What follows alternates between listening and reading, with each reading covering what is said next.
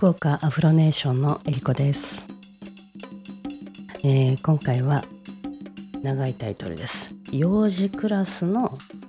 キッズからもらうもの。あの先生先生と言って、まあね、指導者的な存在ですごく濃い1時間を一緒に過ごすんですけど実はねやっぱりその教えてるとか与えてるように見えてもらうもの教えられるものいただくものがたくさんっていう幸せな時間なんですね。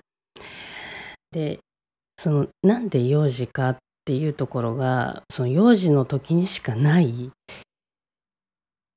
なんか宝物がたくさんあるんですよ。で、うん、もらうものざっくり言うと気づきと癒し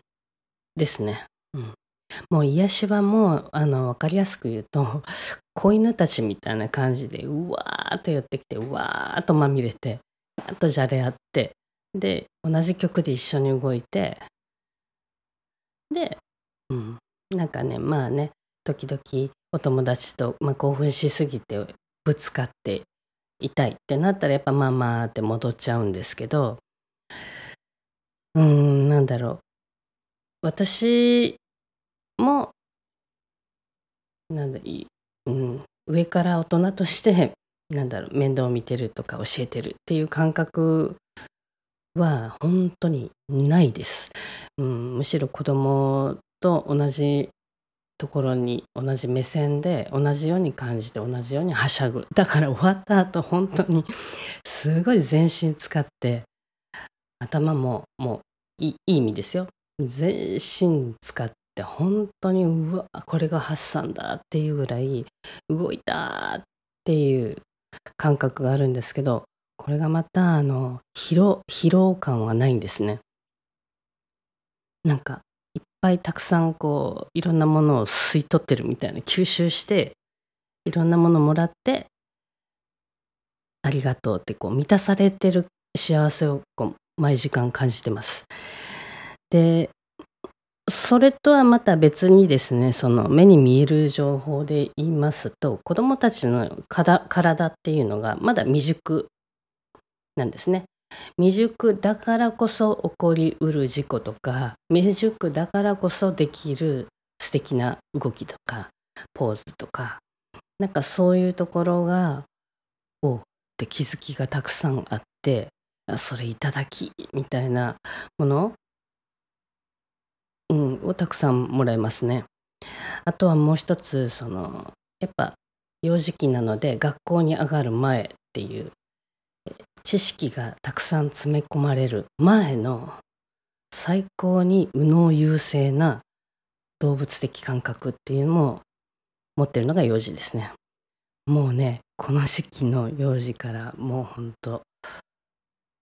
うんなんか全員が天才に見えるぐらいですね。正直に感じたことを言葉にしたり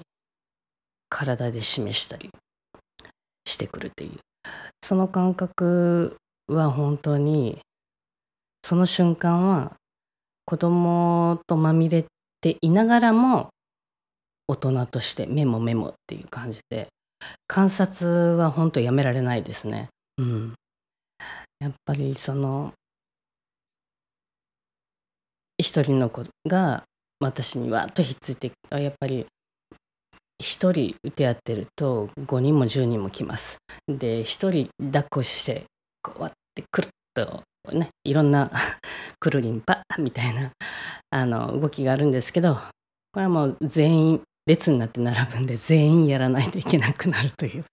であのおいでって言っても来ない子は来ないですけどね。うん、そのなんか